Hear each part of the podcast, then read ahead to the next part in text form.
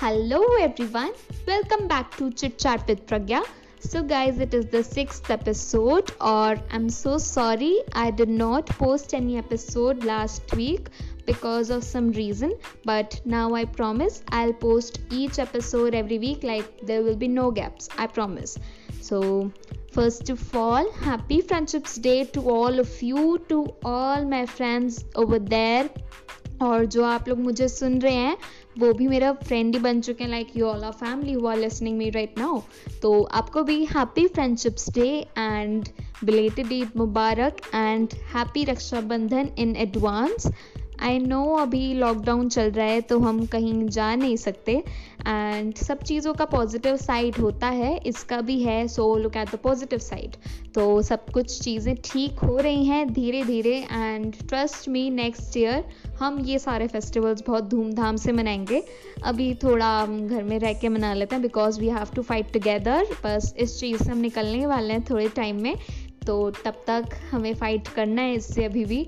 तो अभी हम घर पे ही हैं बट निराश होने की कोई बात नहीं है। We still can video call our friends and meet each other virtually और एक वर्चुअल हक ज़रूर देंगे अपने सारे फ्रेंड्स को।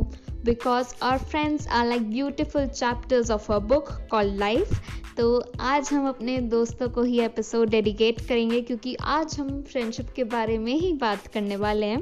बिकॉज़ ये एक मासूम सा रिश्ता है जो बिना किसी समझौते के हो जाता है।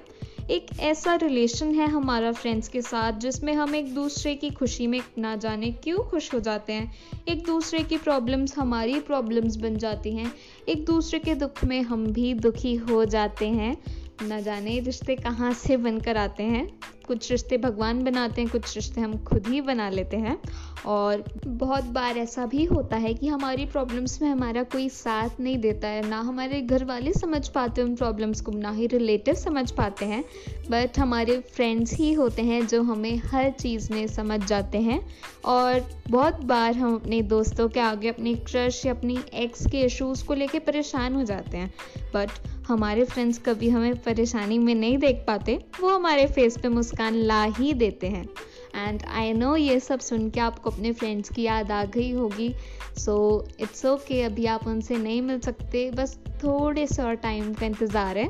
फिर बस उसके बाद तो रोज़ मिलेंगे हम अपने friends and will you know रोज़ पारी आउट विद आर फ्रेंड्स और दोस्त तो वो ही है जो हमारे साथ भी हंसे और आधी से ज़्यादा बार हमारे ऊपर ही हंसे। दोस्ती एक प्यारा और नॉन जजमेंटल रिश्ता होता है, जिसके अंदर आप कैसे दिखते हो, कहाँ रहते हो, ये मैटर नहीं करता। रिश्ता दिल से बनता है दोस्ती का, इसीलिए ये सबसे अनोखा और यूनिक रिश्ता होता है।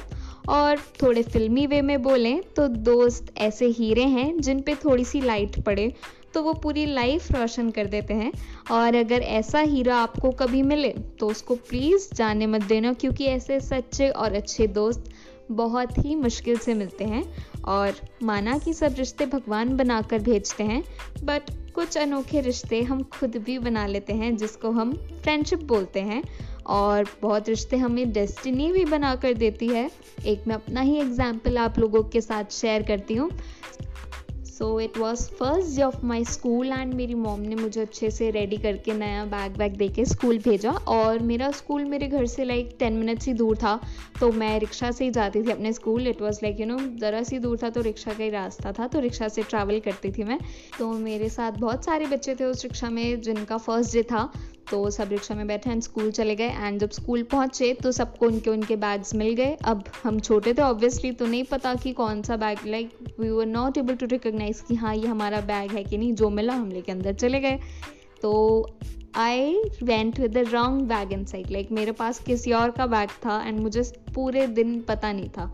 सो so, मैंने वही बैग यूज़ किया. मुझे पता भी नहीं था कि अच्छा मेरी मम्मा ने ये लंच दिया है जो उसके अंदर था मैंने वही खा लिया. जो बुक्स थी मैंने उसी से पढ़ाई वढ़ाई कर ली।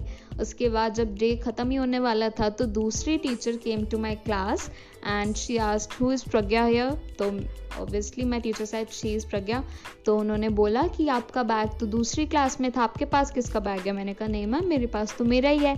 तो उन्होंने बोला, देखो, इस पर आपका नाम लिखा एंड ऑब्वियसली नेम लिखा था। छोटे बच्चों के बैग्स पे तो उनकी मम्मा उनका नेम लिख के देती हैं। तो उस पर मेरा नेम लिखा हुआ था। तो फिर उन मैम ने बोला कि, ये देखो, ये आपका बैग है।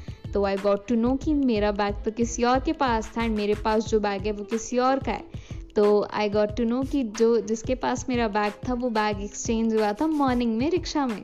तो फिर उसके बाद हम जब पूरा स्कूल ओवर हुआ, फिर मैं और वो लड़की मिले and we told each other कि हाँ हमारा बैग चेंज हो गया था एंड तब से वो था फ्रेंड्स तो नर्सरी की बात है ये and it's about more than fourteen years that girl is my friend और अभी आप सब जो मुझे जानते हैं, वो समझ गए होंगे मैं किसके बारे में बात कर रही हूँ।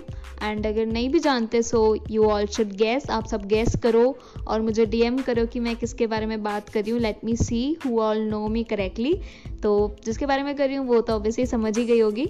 तो दोस्ती एक ऐसा भी रिलेशन है जो कभी कभी डेस्टिनी हमको बनाकर देती है। तो डेस्टिनी ने उसको और मुझे मिलाया and trust me we both are very good friends हमने काफ़ी लाइफ एक्सपीरियंसेस शेयर करे.